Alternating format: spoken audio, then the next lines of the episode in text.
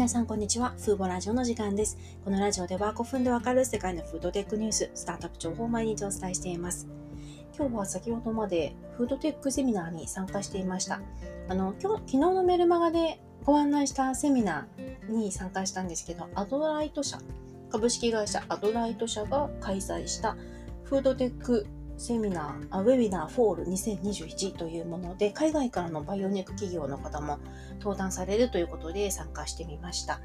で非常に面白いセミナーだったので、その中でいくつか面白かったことを簡単にご紹介したいなと思っています。で最初に内容に入る前に前置きなんですけど、きっと私の運営するフードテックメディアを見られる方の多くて、英語ができる方が多いんじゃないかなと思うんですけど、私は英語を聞いてもほとんどわからないので、こういうセミナーでは用意されている同時通訳を利用することが多いんですが、私だけかもしれないんですけど、同時通訳を聞いても、よくわからないことが多いんですよね。多分、英語のスピーカーの方が早すぎたりして、間に合わなかったりで、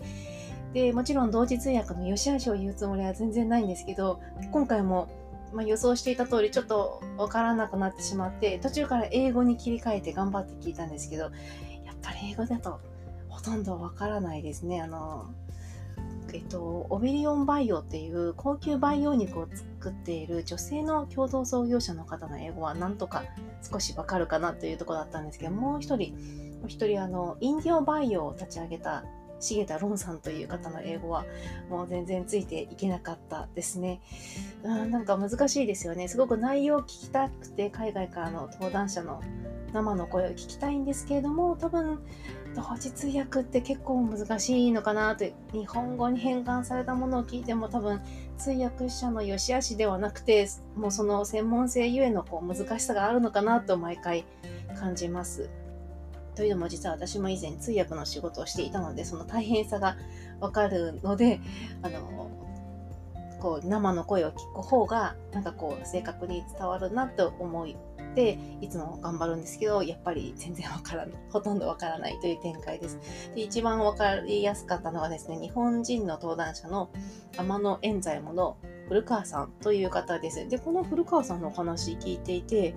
あ、そんな技術があるのかというので、面白かったことがあったのでご紹介したいと思います。えっと、酵素の製造販売をしている会社で120年以上の歴史を持つアマノエンザイムという会社にお勤めの方でアメリカにの事業所にいらっしゃる方ですね。でご紹介されていた酵素が主に植物ベースのチーズや肉にこう添加するとどういう特性が変化するかといったお話をされていたんですけど例えば面白かったのがあの植物性チーズってこう糸引き溶けた時のこう伸びを再現するのが難しいと言いますよね。そこでアマノエンザイムが開発したエンド型プロテアーゼというものを加えたそうなんですね。例えばエンドウ豆15%のところに0.03%のこのプロテアーゼを添加すると溶けた時に糸引きが見られるようになるということでした。これが写真とともに紹介されていて、あ、植物タンパク質の物性を変化させる酵素があるんだなということが面白いなと思いました。あとですね、あの、パテをあの代替肉の中に今度はエキソ型プロテアーゼというものを加えたそうなんですね。でこれを加えることで、まあ、風味が改善したり、旨味成分がこうアップするという効果があるようです。で実際にエキソ型プロテアーゼを添加して実際に作ったパテを焼いたところ焼いた上でアミノ酸分析をしたそうなんですねすると旨味成分のグルタミン酸は2倍になっていたそして旨味もこうアップしているということですごく面白いなと思いました。植物肉ってまだまだアップデートの余地がある分野だと思うんですけど酵素をこう加えるだけでもこう特性をこれだけ変化させることができるんだなと面白かったですね。この他にもあの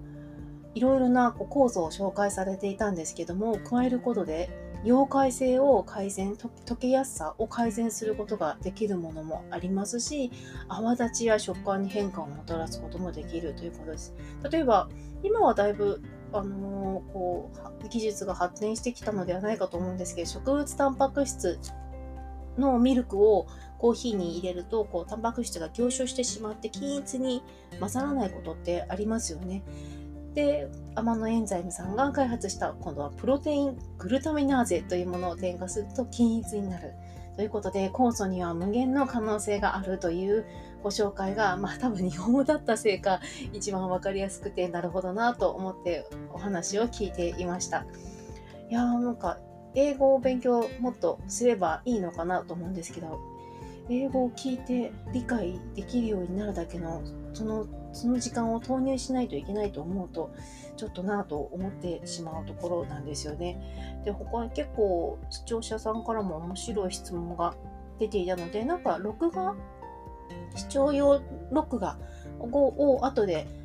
送られてくるようですのでそれを見て分かりそうであれば記事にしたいかなと思っています。